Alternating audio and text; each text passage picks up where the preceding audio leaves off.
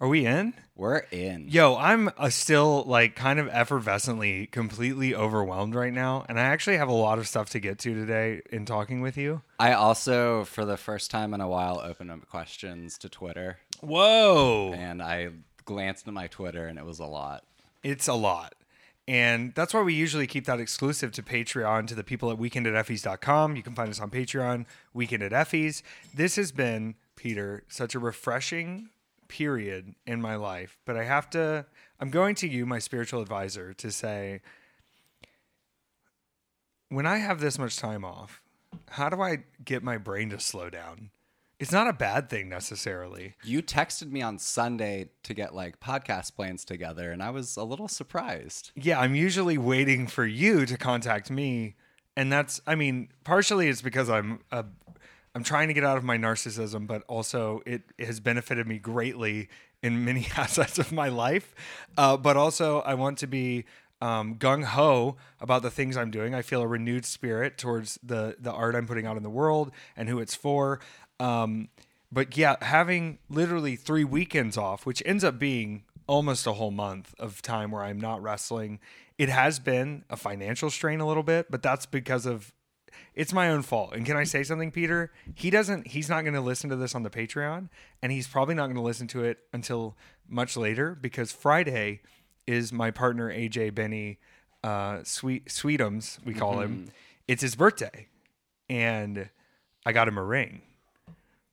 And I'm proposing on Friday. Oh shit! Yeah. Oh my god! yeah. And he totally doesn't expect it. Oh fuck! And I keep like he's very insistent on searching the house for like I'm sorry, I just is. got so fucking. Congratulations! We're very Oh excited. It's been almost seven years we've been together. He's been with me. I made him move to Florida. I mean, he came to Florida by his own volition. He made me get out of Florida. And now we're here in Atlanta. We have two dogs. We have a, a family brought together from the streets, as I like to say. Bebop found on a highway by one of our friends and then ended up with us, who is just an absolute gentleman. He said he would gladly do the ring down the aisle uh, as long as Cranberry, our older street girl, gets to be the flower girl. Yeah. Which she is. She's a her new favorite thing is when I ask her what she is, she'll look at me and then I say, You're a princess, aren't you? And then she'll start licking my face. And I really am into that. I'm into our family unit. I'm into the time that we've gotten to spend at home.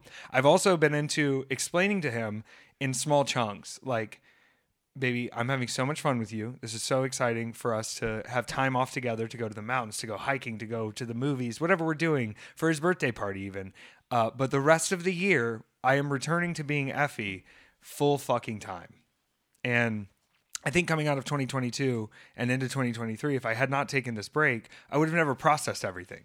I'm coming out of one of the strangest years as a professional wrestler in my in my job side of things that anyone's ever had. I would stand by that. It's one of the strangest years anyone's ever had.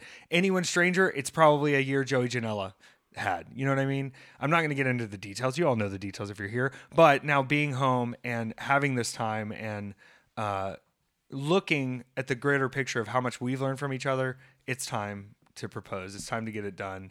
And sadly, it won't affect our taxes until next year because we have these conversations. We're very, you've heard us talk, Peter. We're, it, the way we talk on this show is the way we talk.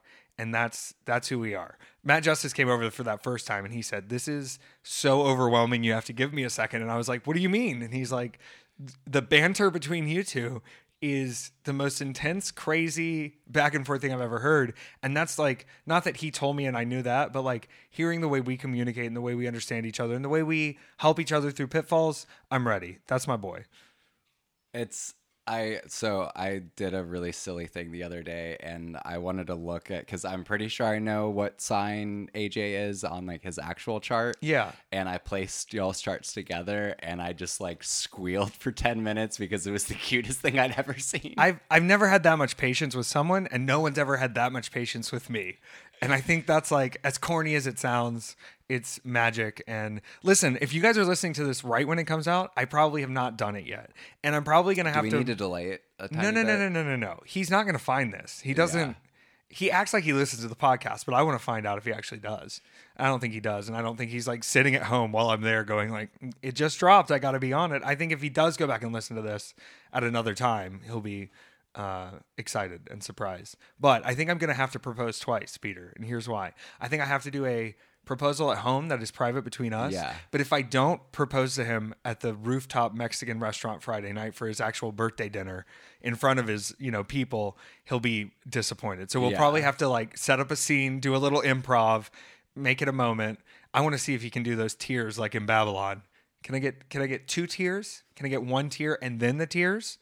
He can do it. I know he can do it. So that's So what's Friday going it's on. happening. Friday it's happening on his birthday, which a lot of people would be like, "Why would you do that?" I have I have gone in and done the research. This is he would prefer this, and he's even getting a little mopey because he doesn't think it's happening. And I keep being like, "One of your birthday presents got delayed," which it did, and you know, like, "Oh, one of your birthday presents is this. You can't get this until then."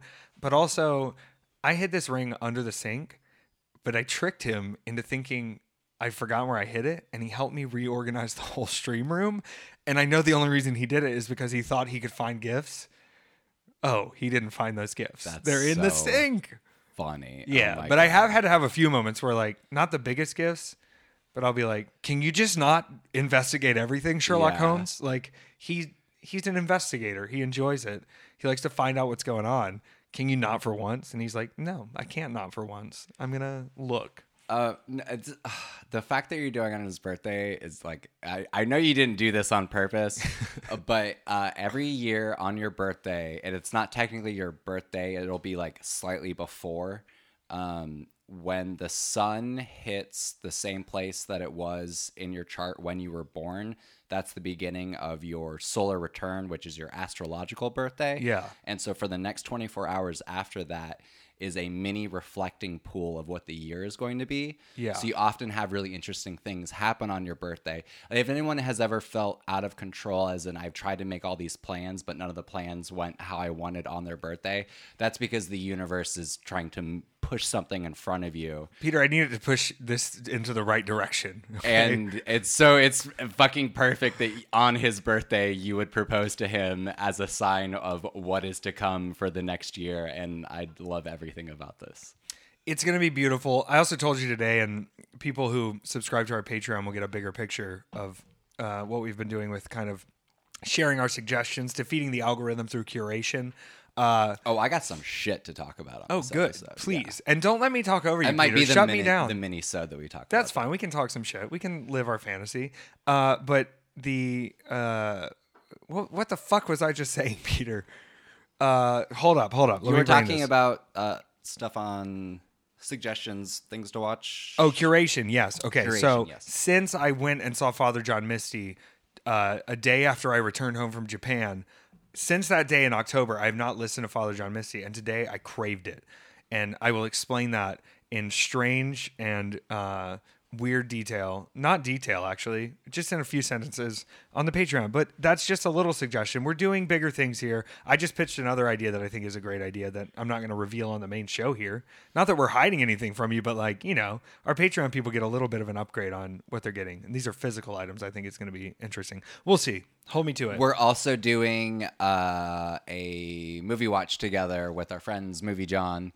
oh, Uh, yeah. We did our first poll. So essentially, And we had poll participation. what we're doing is y'all get to vote and force us to watch a movie. I've already seen the movie. As soon as I saw it, I was you like, "You really want me to see the movie, and I love this because you're still suggesting that I watch Atlanta, which I'm not opposed to it, but uh, the energy that you give off when you really need someone else to watch something because you need to discuss it at a higher level, it's beautiful. it's, a, it's a magic thing, and we're gonna keep. We saw Lydia today.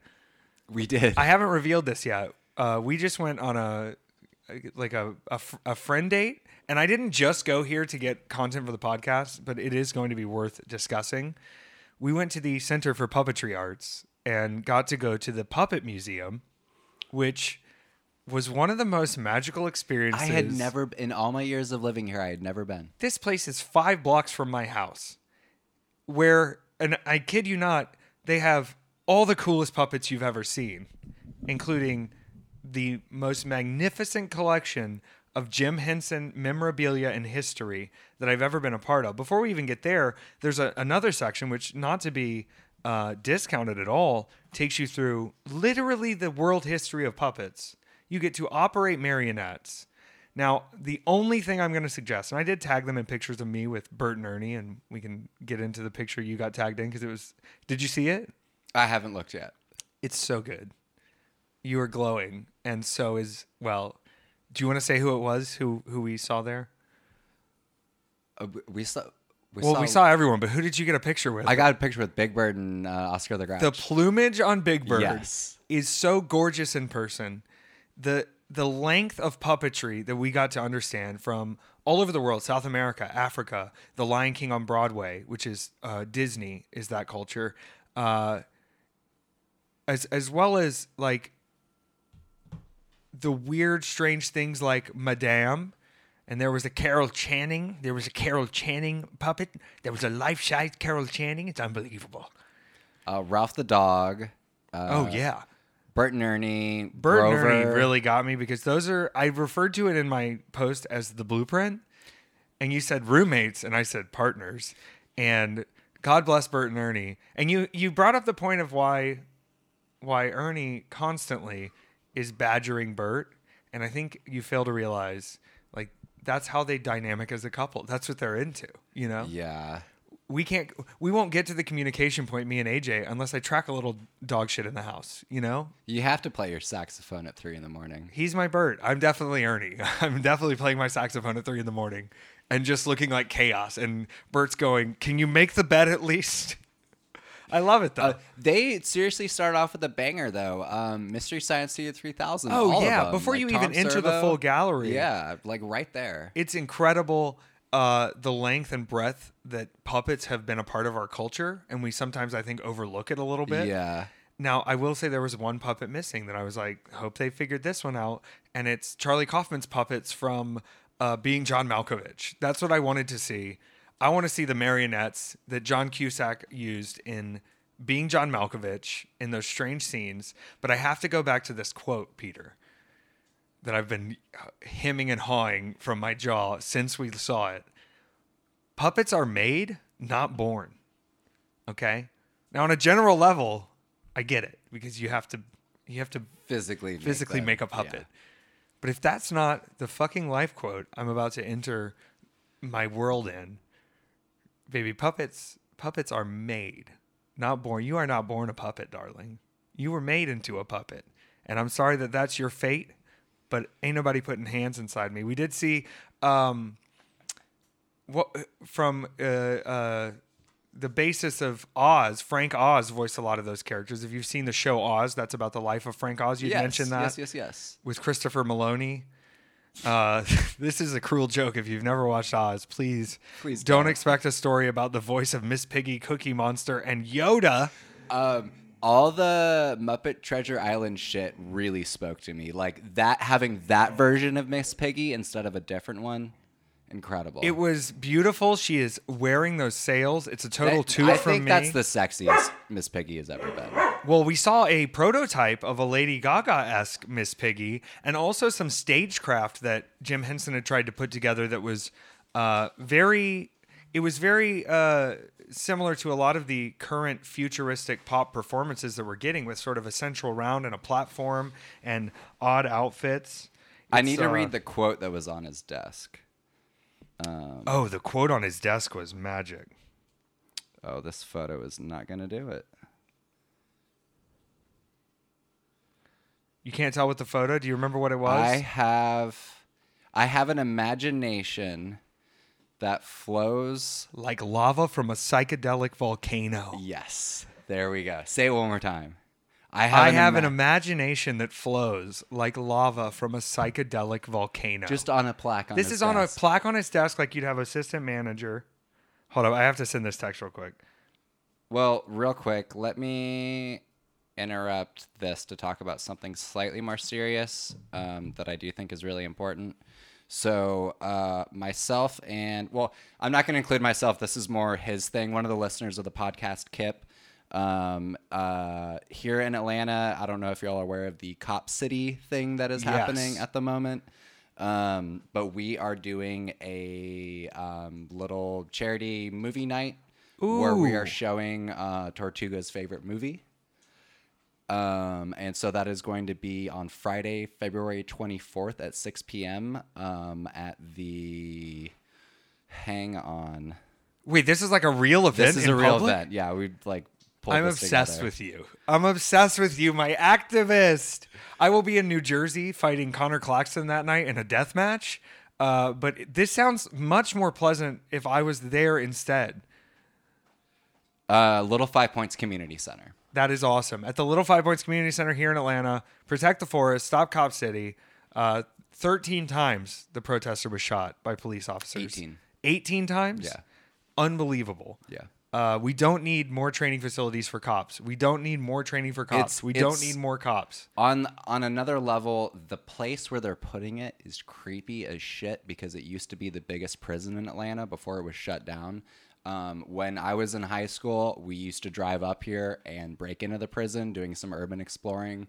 Urban exploring is fun because usually you're not coming with a with a tone of destruction. Yeah, but like it, you the vibe in there, not. mm, It was. It's yeah, I don't think it's going to make the cops better at de-escalating No.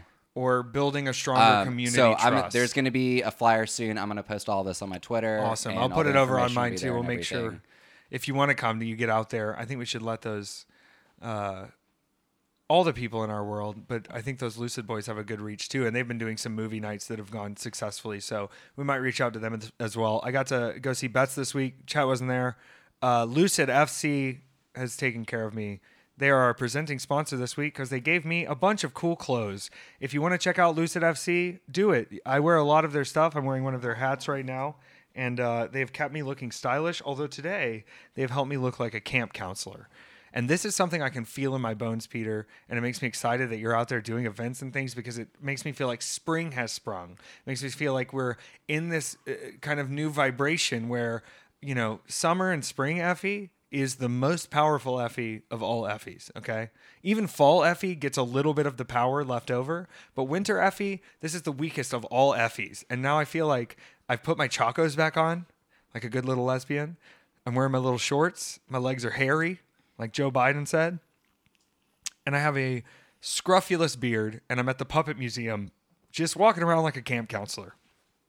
Could you ask for anything more joyous than the beautiful weather that we're getting here in Atlanta now? It was It's cold for a minute. It was. It really was. And I went to all the winter places you can go, including, you know, Montreal and New York and Chicago and Minneapolis and Fargo. All these cold places, Boston, cold as fuck. But the cold that you feel in Atlanta when you're not expecting it, there's something about the humidity here and something that gets you messed up. It just feels colder. I don't know what it is. Lucy just gives up in the middle of walks now. Oh, She's just had it. Yeah, I get the look. The problem is Bebop is so furry and dense, and he's a little snow boy. But Cranberry is basically naked. Yep. And so if she's not wearing her little coat or her little sweater and it's under 40 degrees, we are going to have trouble getting her to poop at a proper time. Yeah. Sorry to let you know she does poop. That's I can confirm that. I've never done it, but you know, it's normal for her. We've debunked this already. What? There's evidence on the podcast. I don't know if that's true. I don't. I think we should go. You know, they've been deep faking voices now. I'm a little worried. What are we going to be voicing? If they get enough of the footage of us talking, Peter, they could replicate our voices. that you know i like that you brought that up because that's been something that's been on my heart lately Yeah. y'all if you can't prove that they're an actual person probably don't follow them Yeah, this is a good thing. How do we prove we're actual people? like Peter? it's so the the biggest tip off is hands and feet if Right. you can't see the person's hands and feet they might not be because that's real. the hardest thing to replicate. the hardest thing to replicate Now I follow an haven't been able to account pull it off yet that is another type of AI software that fascinates me, and it's uh, these people don't exist. Have you heard of this account? Have we discussed this on here before? we might have Probably, but it is frightening to see exactly what they can do to create a one of one face that doesn't exist. yeah Puppets are made, not born. Like Like, these are puppets on the highest scale. you need an email address, one of those photos, which are really easy to make, Right. And you know, Chat GPT or whatever the Yeah. fuck it is, and like you're rolling. Chat GPT, we're over it. Let me just tell you this: if this is what leads to us uh, taking the art and the expression of humans in a higher platformed way because art can now be replicated by computers that have no true thought. They say, "Oh, it's thinking." It's not. It's processing. Yeah. But uh, to exist is to exist. And I, also in the suggestions, I had some thoughts about Empire of Light this week, which I really didn't want to like, and I didn't. Uh, I didn't need to like it, but what it led to, which was watching the Peter Sellers film, being there, really fucked my whole world up. And what a beautiful fucking moment! It ended up being a six-hour film day watching them back to back. But God bless and Olivia Colman, my God, just I don't care what she's talking about or what she's doing. That she can act her fucking ass off. I'm obsessed. The favorite is still up there for me. What a hoity fucking role. Okay, where were we at, Peter? We were in the Puppet Museum for a We second. were in the Puppet Museum. We were activating and getting rid of Cop City, stop Cop City, protect our forests, protect Atlanta, protect the people of Atlanta. We saw somebody getting thrown on the ground, arrested on the way over Yep. here. We So- also saw maybe 18 cops eating uh, Philly cheesesteaks. Yeah, they were all. Every state patrol officer was parked at the most inconvenient cheesecake, cheesecake, cheesesteak spot, just cornered out. Mm-hmm. It is delicious. Oh, it's very good. But convincing AJ that that's what we should eat as a meal, he's like, this is a this is a treat. This isn't a real meal. And I was like, no, this is what I should have every day, all the time. He narrowly avoided because Will wanted to take me there for my birthday, and AJ got pulled into that. But we went to Farm Burger instead. Let me tell you where you don't take AJ for his birthday: the meat and cheese store. Uh, that boy has uh, a very refined palate, and it doesn't include sloppy meat and cheese most of the time. We did get an aged Gouda the other day. I can't go to Whole Foods anymore. I he was like, "Let's go to Whole Foods," and I was like, "Okay."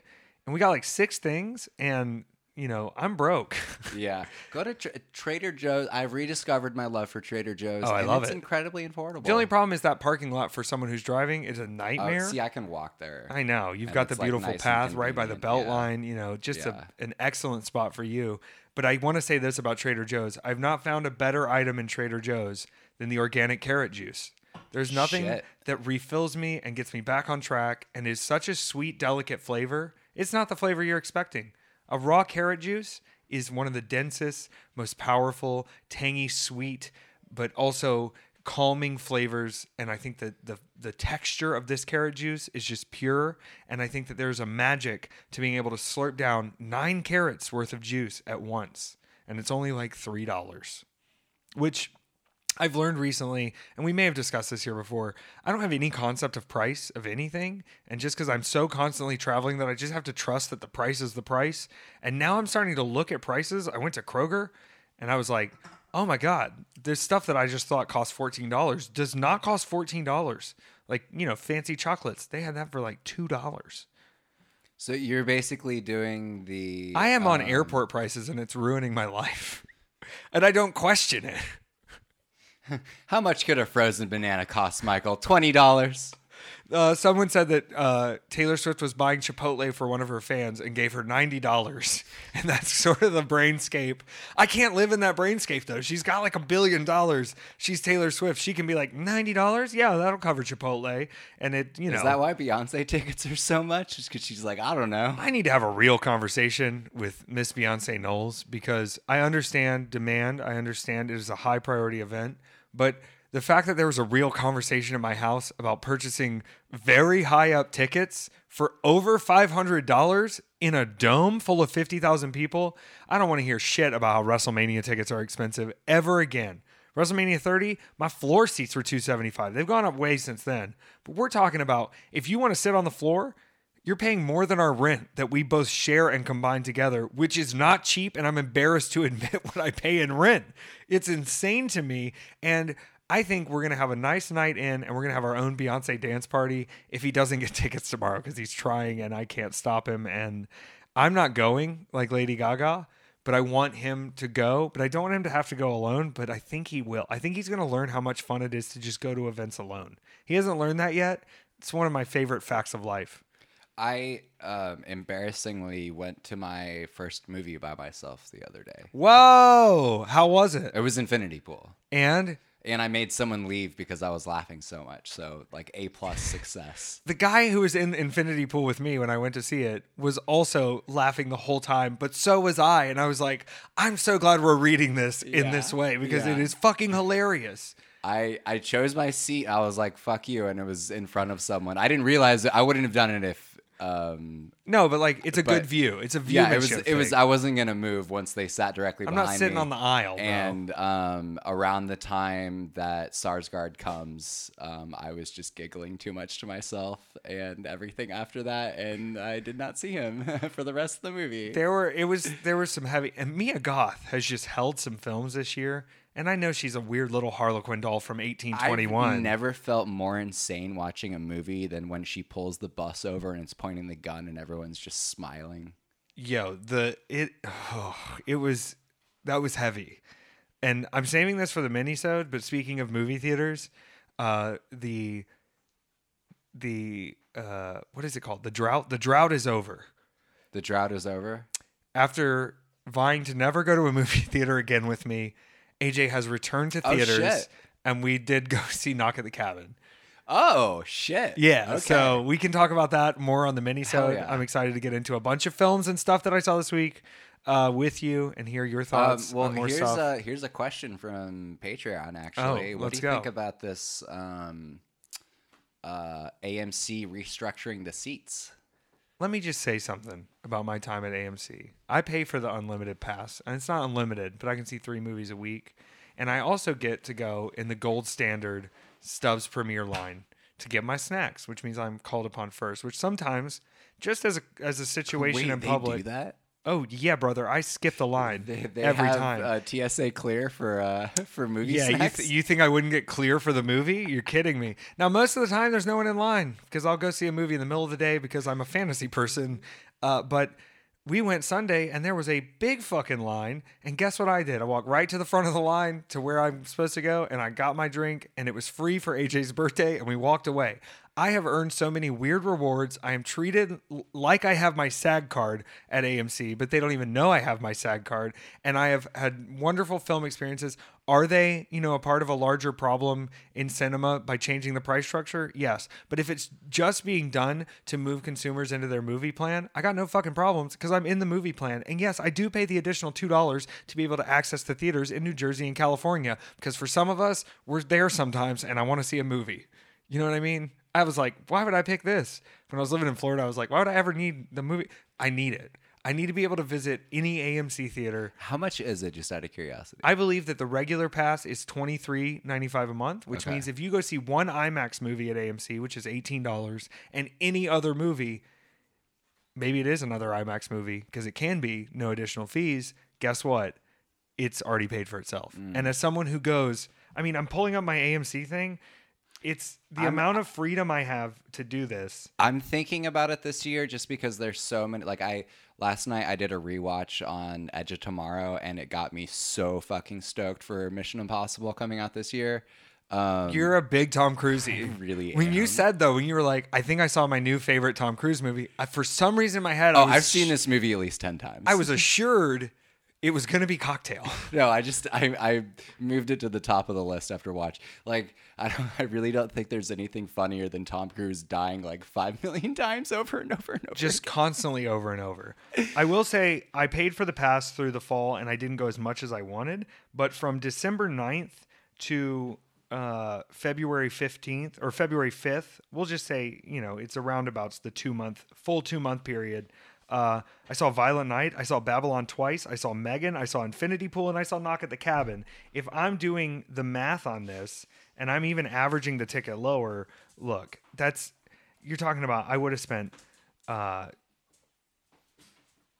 seventy-two dollars instead of forty-six dollars. Yeah. Get out of here. And, and I get it's not for everyone, but I But love going to the movies. I also I want to do Oppenheimer and then Barbie immediately after. Are those the same day? That's the same day. oh, sis, come on, Yeah. it's movie day. Because doesn't that set like you break your heart with Oppenheimer and then you get restored with the magic of Barbie? Like, Can I just say perfect. this? The best best things comes in threes, so I think we have to see three in a row that day. I What's don't know what else is coming out. It's probably going to be like DC Super Pets Let's two, because there's a Minions five. lot coming out. Now that is on the twenty first of July, if I'm not mistaken. Um, I believe I so. want to I want to find out. Let's let's see. Uh, Barbie Oppenheimer release. I think that will pull up a list for me. July 21st. I'm glad I fucking know that. Um I go to a lot of movies, people. I see a lot of trailers. I love trailers. I love movies. I did not get to go see 80 for Brady, which made me very sad. what? we can do Oppenheimer, Barbie, and then Mission Impossible: Dead Reckoning Part One. I told you the threes were in it, brother. We're having a Oh. big movie day. But uh, Order of operations is going to be very delicate that day and how we set this up. there's a Jamie Foxx, John Boyega movie coming out called They Clone Tyrone. What? That looks incredible. I haven't seen a trailer for this yet. I'm very Um, excited. John Boyega just did a Colin Farrell type run in a in a cell phone, got to hold the phone phone booth kind of movie that I haven't seen either, but I love it. Hi- If you haven't seen Attack the Block, which was like John Oh Boyega's big first start, and it's an alien invasion movie with like kids from fucking the 0121, like they all talk like uh, our good friends in the UK, Leon Scott and Doris and Dan Maloney, and they're out there just like being being young teens kicking the ass of these crazy aliens that showed up and are just killing people. It's incredible. It's Kiefer Sutherland, Jamie Foxx, John Boyega, David Allen Greer. Oh, I'm I'm a big David Alan Grier guy. too. Come on. Uh, and it's it's. Is this the same day this comes out? It's by the writer of Space Jam: A New Legacy. Come on. Uh, he also wrote Creed 2, just to you know completely be fair on that one. Well, I mean, they're I pretty much the like same those. movie. Yeah. Is Creed 2 the one where his son gets kidnapped into the Warner Brothers universe or is that I don't know. They said they're going to do Creed 4 and I hope it's like Rocky 4 where there's not actually like a boxing match at the Apex and he's just fighting a guy in the street and then his brother sings a song. we haven't heard anything from that Rocky impersonator that wanted to school you on. Oh, 222. Amen. Rocky impersonators all around. I took a picture of you in front of Big Bird right at 111. won, yeah. And we had to re go around again. So it was like we were forced out of the area because too many people were looking at Big Bird and then we were put into another zone. Um, I'm finishing up this life of in the next couple days and weeks. And I've got to sit down and like not sound crazy, but I've got to kind of like explain where I'm at right now, Peter. Yeah. you know because it's it's a strange place to be in and i feel an ultimate freedom and i'm about to jump back in it but also like i'm asking the question in a lot of ways now that the novelty has gone and i don't mean novelty as in like a novelty toy or a novelty treat but now that i there are not going to be many more firsts for me.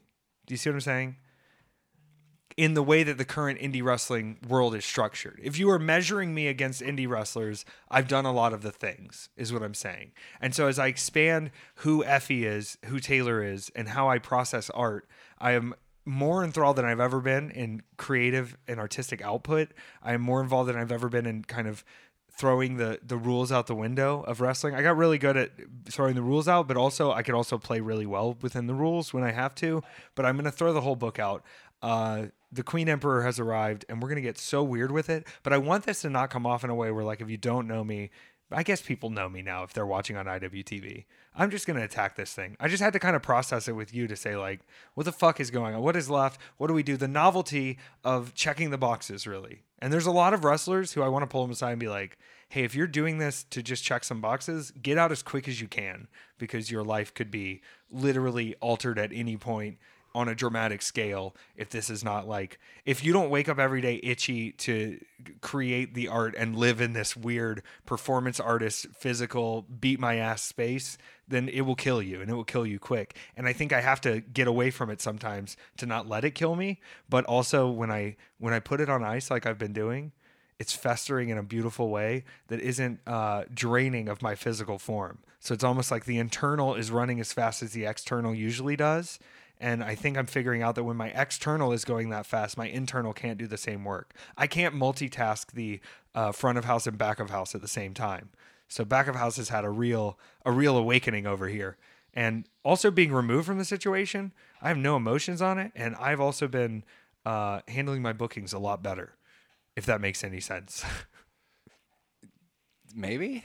I'm a little more selfish now, Peter. Okay, that's great. I know I've seen needs to objectively on paper what I do to your show, and I'm uh, really owning the owning the thought process that you'll probably do anything to get me anyway, and not because I'm I have to brag that and trick you into thinking that, but because like you know, look at it. look at it, Peter. I'm getting a new jacket too, but that's we are a few weeks out on that. Hopefully it gets here by Mania, but I have I'm doubtful. We'll see. New trunks, new jacket. Nothing to listen. This is not a departure, but this is it's something that's going to be magic. We've had some big moments on this show so far. I don't know how much we really need to get into more. I'm returning to wrestling against Jimmy Lloyd, and you warned me that I got to be careful around sharp stuff, around fire, and we're having a Las Vegas death match. Yeah. AJ, Yeah, uh, I've re I forget. I was so I've gotten much better with certain things. listen, keep trying it out on me. I'm a great I guinea think pig. because I was on the line of your chart being a day chart or a night chart, which determines whether or not Mars, which is responsible for cuts and burns, is better or worse for you. And I think you effectively have a night chart. Night chart. meaning that you get more because like one of the things that we've talked about is when you get when you have a night chart saturn will close stuff for you and say you're not going any further down this path. You need to find another way around. Whereas for day chart people it's more like obstacles you can step over and then you generally get like i i have a placement that donald trump has actually. It's not the same one. It's Okay. mars in the first house. He's a leo so it's way worse than his. I'm a sagittarius so mars has calmed down a little bit there. But i have a night chart which means that i am less of an asshole than i could potentially could be trump has a day chart which effectively makes him He has become the whole. yeah exactly He is he is the the leading hole in our nation. Man, there might be newer ones now. I don't know. They're kind of upgraded. It's sort of like when uh, the technology for the Harry Potter game comes out. Like he's sort of the Harry Potter game, but there will be much darker uses of this technology down the line. You know, what a magic time. Uh, do we have any more questions that we, we do. we have lots of questions. I don't wanna all of that was out. to say i think worry a little bit less about cuts and burns I'm gonna worry shit. as much as I need to because I think there's gonna be a lot of weird deathmatch shit in this. It's Jimmy Lloyd. It's his birthday. It's Las Vegas. AJ saw the poster for it and he goes, "Why are you doing this?" I go, "It's for Jimmy Lloyd's birthday." And he goes, "I'm messaging him right now." And AJ sent Jimmy Lloyd a message that said, "You better not disfigure my man in the Las Vegas death match." And Jimmy said, "I'll try my best." I love that these streams cross, and I was bragging about streams crossing on Twitch the other day. I used to be in my head like you got to segment your worlds, Yeah. you know. You know, there's a lot of weird code switching and different people and different stuff. But now that Jimmy and AJ are friends, it makes me think that anything is possible in this universe. that's re- speaking of streams crossing do you want to talk about the knock Yo, I'm, I'm saving that for the mini I got a lot Do- of thoughts. how about the- Is there a question though? no the fake knock as in um, when you thought i was at your door the other day Oh my god. I was live on Stream Beater and you messaged me, "Will you answer the knock?" And I didn't even think about like, "Oh, is he talking about this Dave Batista film that I'm about to go see with just the b- most beautiful gay love story of all time?" Uh, no, he wasn't at my door, folks. I jumped up out of the seat. I opened the door. You weren't there. I was like, "Are you? Are you at my house?" I thought you needed to bring something by. I just didn't know. I didn't know, Peter, and I did answer the door. and then I had to, you know, relock the top and bottom because we keep our houses secure. Is what I'm told to do, but I forget a lot of times. You can just walk into my house sometimes, and I, I'm trying to reduce the amount that happens to keep my future husband. Um, okay, well, this is we kind of already talked about this one. That's funny. We like answered every Patreon question almost. Um, I'm gonna read it anyway, though. Uh, this is from Eric. Hey, Peter and Effie. First, want to express how much this podcast means to me. The combination of funny and deep conversations helps me through tough days and really gets me thinking about my life. Which leads to my question. Effie, what was it like being off for three weeks? What were you feeling and what type of emotions did it bring up? I've been thinking about taking a mental health break from my job for some time and haven't found the courage to pull the trigger for various reasons. Thanks. Okay, I'll say this. One thing that I love about it, there's lots of time of relaxation and joy and fun and family, but also I knew that this time is I like I've got to go deeper into some thinking. I've got to think through everything objectively. You know, like I'm going to do my taxes next week. It's a nightmare, Peter. Like it's the people people are like you should go here, go there no one understands my taxes but me. I've done them with accountants before. I've done them with professionals, and then I go, I'm telling, I'm having to explain everything three times to them anyway for them to understand my industry. And then when I do, they're agreeing with me, and I'm going, if I just use this mind frame, I can do it. But you've got to think about like, it is, it is an insane thing to have to take this time off to find your joy and find your relaxation and rest your body and get back in the gym on a regular schedule and do things like that but also like making sure my books are in order and making sure my schedule is what it needs to be and preparing myself for that.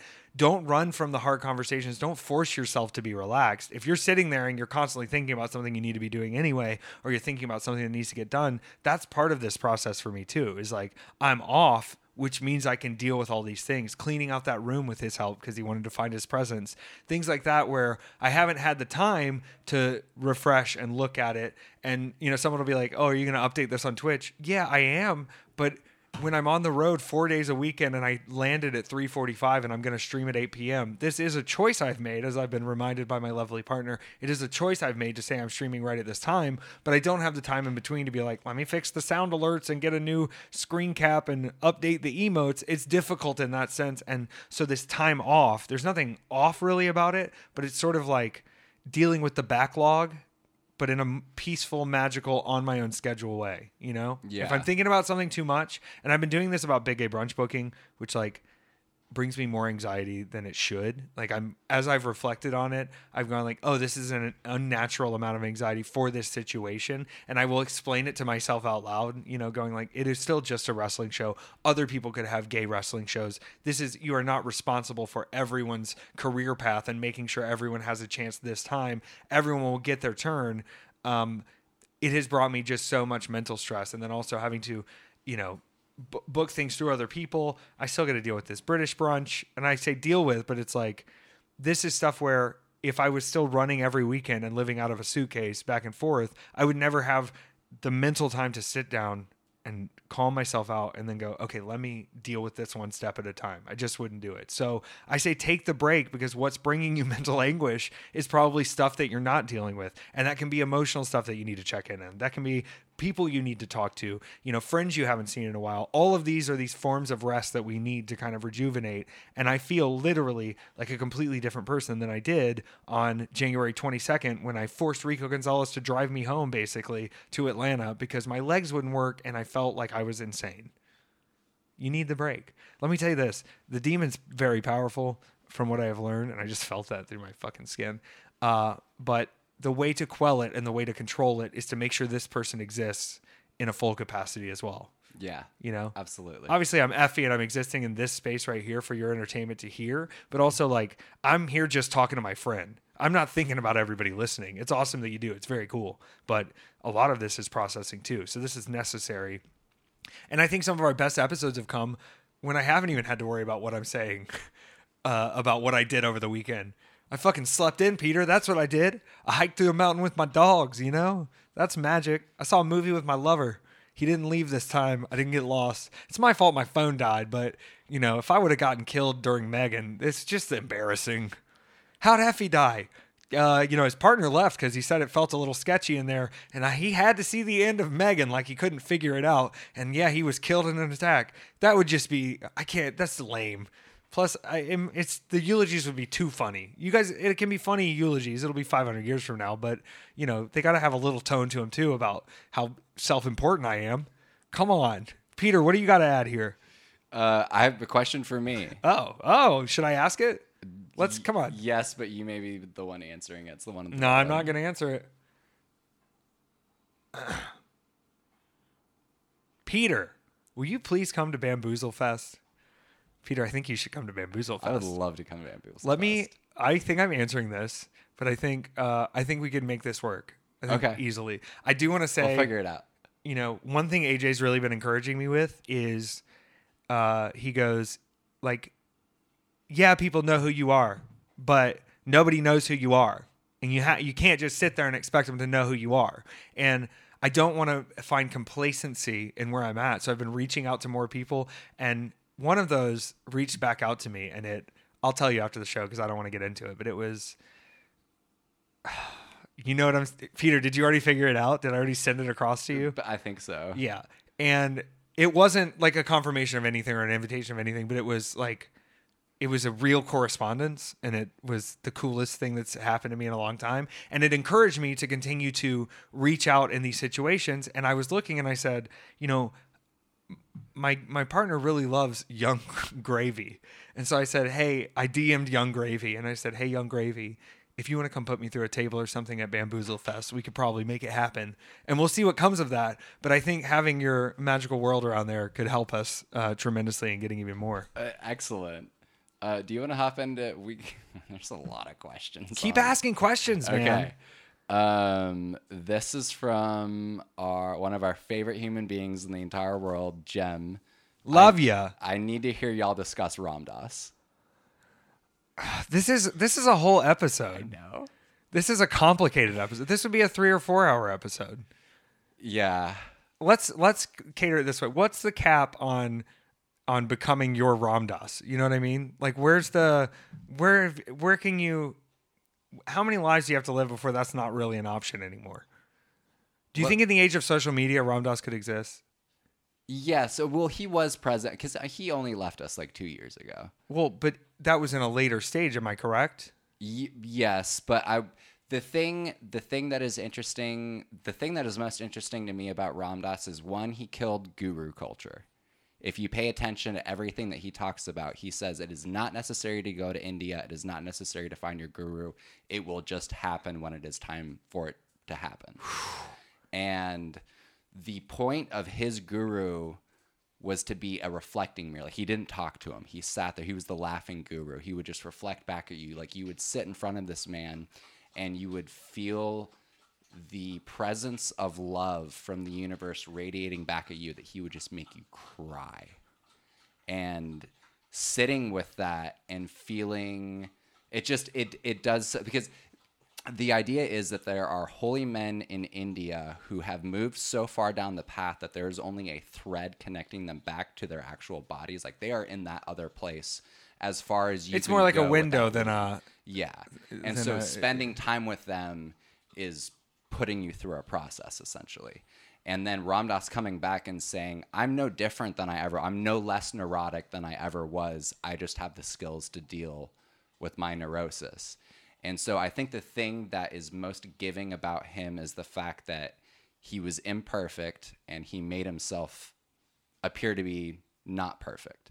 Like there wasn't there was no pretense about him whatsoever. It was just him trying to be in that place as much as possible and give that to other people and free you from the guru cycle because it's not good to give your power to someone else when you can just do everything on your own anyway. Um, I don't know. I think he was an absolute gift. Well, I think yeah, that's a great way to look at it. Like you- I, I would not have been able to come down from the highs of psychedelics that can be misleading when you go too far into that world if it was not for discovering Be Here Now and having a context to frame my experience and the rest of reality. It's like I, I yeah, definitely if, you, was. If you've never the- done a be here now exploration, just sit Jump down with in. that book. It is beautiful. You it's an activity. It is. It's It not really a book. is. That's an activity. the the thing that I love about that book, and this is one of the things where when I met you and looked at your bookshelf, I was like, this Taylor is the real fucking deal. you have to break Be Here Now to read it. There is stuff in the margins that Yes. you cannot physically read unless you break open the spine of the book, so you can tell. If yeah, it couldn't just- exist in a hardcover. No, no. Yeah, It so you can tell if someone's read it or not. Yeah. and actually investigate If they've been in there. And I saw your copy, and I was like, "This motherfucker has read Be Here I'll Now." dig into. Listen, if you want me to break some shit, I can do that for you in a magical way that leads to enlightenment. I'm happy to have it. Um, I just want to bring up. I know we've discussed him here before. If he killed guru culture, then what's up with Braco the Gazer? that guy. Come on, That dude. Not a, that That's is- a darkness. uh, uh, uh, uh. There's a. I have a. They. They are not open enough. I don't, in my opinion, but there is a podcast called Ono Ross and Carrie where they join cults. Whoa. They join Scientology. It's it was fucking fascinating. Uh, but they they joined Braco. Oh man. You know, Braco made my arthritis pain go away with just his gaze for a brief time. I'm gonna go use the restroom real quick. Okay. Uh, G up some more questions. This is good. This is good content, Peter. You know, content and content are the same word. Ooh. Do you know anything about Alex Jones text messages? No, what was he? Was he texting the gay frogs now? This is a real scandal. Uh, okay. Something happened with Alex Jones. I don't know if I I haven't seen this yet. Um, There's only one thing I want to happen to Alex Jones, yeah. and it's that he's redeemed by G. No, I'm just kidding. That's not. That's not it.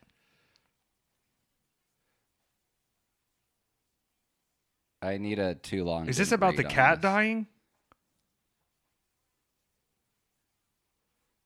I need to just read them for myself instead of someone's take on it. Um, That boy gay? I don't. Uh, well, let's. We're gonna put a pin in that one. we'll one. put a pin in that one. I- I just make sure you keep draining him of all resources. Yeah. Drain him away. Uh, weirdest thing you've seen at a punk show. This is from uh, Ref Clark Feldman. Weirdest thing I've seen at a punk show. Mm-hmm. I wish it was shitting on the stage at a turnstile show. I wish in my whole heart that I was there to see that man poop on the stage at the turnstile show. But it still is. Uh, and it's a punk show because this was there was like a post-hardcore punk band releasing their album, and this other band was on there. We've talked about this before. The Grave Robber Beans. It's still the weirdest. Have we? We've talked about the Grave Robber Beans, where the Christian version of Gwar made that girl eat a whole can of beans while they played a speed metal song. Hang on. Okay. Have we not talked about this? No. All right. Uh, there's. I'm telling you, we have to. The grave robber beans. We haven't talked about the grave robber No. beans. This is one of the greatest experiences of my life. Shout out to my good friend Walter, who was at this show, I believe, playing this show as well. Um, our friend's band was dropping a record, and this venue was like kind of a, no- uh, a notoriously Christian run venue. Okay. And so you couldn't like curse or anything, but you know, punk bands were still playing. You don't know what anybody's saying when they're going. Yeah. You don't. Nobody knows. You know, it- this was in South Carolina. South Carolina in Greenville. Because we also had a venue here that you couldn't curse at. Okay, I love that. I Uh, love it was it was in an old movie theater, and so the whole thing like sloped down. yeah. So you And just so the pit like, was people in the like- back. Oh. The pit was like Were people jumping off the chairs? no, well, th there's no flat surface, so everyone's on an incline. Oh, so they had like taken the seats Yeah, out. yeah, yeah, yeah. Oh goodness gracious, yeah. that's not smart. And you weren't allowed to curse. okay, well, you know, I get it. Well, okay, so this Shout show. out the Seven venue in Douglasville, Georgia. Whoa, hold up, hold up. I've been to that venue. I believe it. Okay, I'm gonna. So they're playing Maine, but this band is also added to the show because they're on tour and they're of a Christian nature. Okay. And the band is called Grave Robber, and they are basically Christian Gwar. Like they have songs about getting reanimated and like the Savior. And there's also like five really hardcore Grave Robber fans who have come to the show. One of them has a sickle. The band has taken up so much space on the stage with their graveyard accessories and giant costumes and a skull drum set. And then they start playing just like Christian power metal. That's like, whoa, he is risen to the sky now. Like real heavy, wild. But they stop in the middle of the song, like the set, and he says, Who wants to win a grave robber t shirt? And this girl like starts going ape shit, jumping around. And they said she will have to come on stage. And then they presented her with a full can of baked beans. And they said, if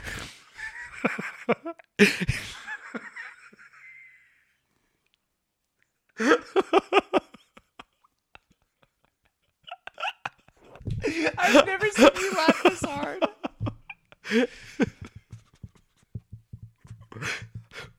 These are men in costumes like Gwar preaching about Jesus. And they said, if she can eat all of the beans by the time we finish this next song, she will win a t shirt. And I remember looking over at my friends and going, There's no way this girl's going to eat all these beans. It's too, it's a whole can of beans, family style. Bush's baked beans. And they start playing. And she starts slurping up the beans fast as she can. Power metal songs are not very long. So she knows this and she's a grave robber fan and she she knows she only has 2 minutes and 20 seconds to eat all these beans and she just scarfs all these beans down. And then the show the show the song ends and she has finished the beans and she's covered in beans and they give her a shirt and she goes back in the crowd and then they keep playing the other band. They couldn't get their equipment off stage in time and there was a sound ordinance so the other band releasing their album just set up their shit on the floor and played while the grave robber set was behind them. It was I hope that this comes across as ridiculous as it was. This is a real thing that happened. Did you look up this band? Yeah, I did. I did. It's still the most absurd rock and roll thing I've ever seen. Shout out Ruff Clark Feldman for asking They me. look like knockoff Slipknot. yes, They look like but the music is more Gwar-esque too because it's kind of that like powery like anthem metal. It's it's a nightmare. I'm so proud of them. I wonder where those guys are. Their message got across, and I've never figured out what eating all those beans had to do with a risen reanimator, oh sh- uh, so they're from Fort Wayne, Indiana. where Slipknot's from, right? Um, um potentially. I mean, But no, they're from Iowa. The reason I know Fort Wayne, Indiana is because that's where the biggest Christian missionary school in the country is. Because uh, I was set to go there. Uh, the this sounds made up. The CFO of Chick Fil A was paying for my college, and I dipped out. I bailed on the whole thing two weeks before I was supposed to go. Hey man, you made the right choice, Yeah. Peter. This is life. So we didn't live everything everywhere all at once. You went down that that threaded rabbit, um, but you know it taught you a lot along the way. I can imagine that they had a meeting there and they were like, "All these kids love Gwar and Slipknot. We got to get to them. Get that band in here. Get them costumes and give them some cans of beans." What was your weirdest experience at a punk show, Peter? I, I Sorry, I just had a full that. I breakdown. could not top that. I that really just made me laugh harder than I've laughed all week. Uh, um, no, I don't. I don't have anything. Yeah, well, okay. The grave robber beans. That's uh Okay. Uh, ha- this is from Steve. How about the fact that Conrad Thompson is out here saying that Jeff Jarrett killed your career on the latest episode of Jarrett's podcast? Conrad said that. Let me just tell you something. My career has never been uh, better. I haven't wrestled in three weeks. I don't have to hear about Jeff Jarrett. I have my own action figure. Every week I see pictures from Dynamite of people I know having to deal with Jeff Jarrett, and I go, I know how this booking meeting went, and nobody will stop him. And this is only going to go one way. Conrad can say whatever he needs to say about Effie. Uh, but Conrad didn't even come out to the show in his hometown when we came through, sold out audience. Conrad didn't see the reaction I got in Montreal, Canada, or Charlotte, North Carolina, or any other place in this globe I go to. Conrad may not know that I'm going to Australia in a few weeks, right before I run the sixth big gay brunch that I've run, seventh technically if you count the Fight Forever block. And Conrad may not know that uh, I'm basically giving people careers out here. All you got to do is step toe to toe and stand near Effie, and you're going to get all your dreams to come true. So, if that's a dead career, then by God, I feel like a fucking zombie or Dracula because I'm still sucking blood and eating brains out here, motherfucker. Shout out Conrad. I might need your help down the line. Uh, okay, let's do let's do one more. One more. Uh, there's a lot of these we've done already. It's okay. I answer a lot of things, as many as I can here. Okay, here's a light one. Has there? This is from Lane. Has there ever been a video game you thought you were going to hate playing but actually enjoyed? Ooh, there's a lot that I thought I was going to enjoy, but then I hated. Um,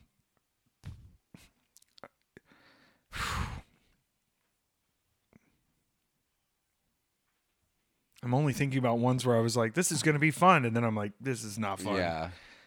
I need to think about some surprises. I will say this I played three hours in a row on tw- Twitch of OlliOlli World, which is free on PS Plus this week. It's a skateboarding game, but it's like a side scroller skateboarding game that's really skill based. And it was hard to get a hang of the controls, but I had so much fun wall sliding and grinding and hitting all the half pipes on OlliOlli World, which is like Adventure Time style, but they're all smoking weed and you have to reach. Are you ready for it? Gnarvana. Yeah. Wow. It's very like spiritual skateboarding, and I'm fully invested in it. hilarious. And th- they keep bringing up the constant theme of like, are we allowed to skate here? And they're like, are people allowed here? Of course we can. It's magic. So that's my answer. Peter, you have anything else? Uh, any other favorite puppets? Uh, favorite puppets. I really like the um. There was that ten-headed puppet from the Ramayana that was really cool. That thing was uh, in, in- entrancing, mesmerizing. And I thought for a second it was all the different faces that you could change on the puppet, but it was just that's It the way the those- puppet. yeah. I imagine in motion, it looks really insane. You know, as you're kind of just getting different views of it. I just I think about all the time what it must have been like to be in India like 2000 years ago and those puppets are out and you know of course they figured out the exact lighting of everything in the temple and you're watching the play happen we're having no context for anything like it's Right. not like you've seen TV or You- don't have TikTok. yeah it's just the the free mind being influenced by that has Well, to be so fascinating and sort of the exclusivity of storytelling in that period where like you weren't getting books you weren't getting shows you weren't getting any other content other than what was being presented to you in these live formats that everyone was taking in at once. Uh, i really liked watching knock at the cabin in the theater because it felt like kind of that human group element. We all don't know what the fuck's going on. And i will constantly uh, go towards that. And i think as humans we do which is like what why are we all here at the same time when we have nothing in common? And it's like to learn whatever's going on here. What's going on? It doesn't matter. Something something's going on here. I gotta see